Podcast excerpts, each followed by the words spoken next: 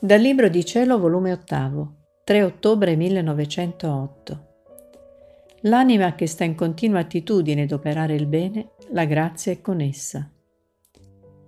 Questa mattina il benedetto Gesù, quando appena l'ombra si è fatto vedere, mi ha detto, Figlia mia, fino a tanto che l'anima sta in continua attitudine ad operare il bene, la grazia è con essa e dà vita a tutto il suo operare.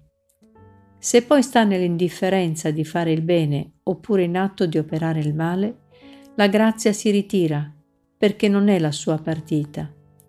E non potendo averne parte né somministrarle la sua stessa vita, con rincrescimento si parte dispiacendosi sommamente. Perciò vuoi che la grazia stia sempre teco, che la mia stessa vita formi la tua?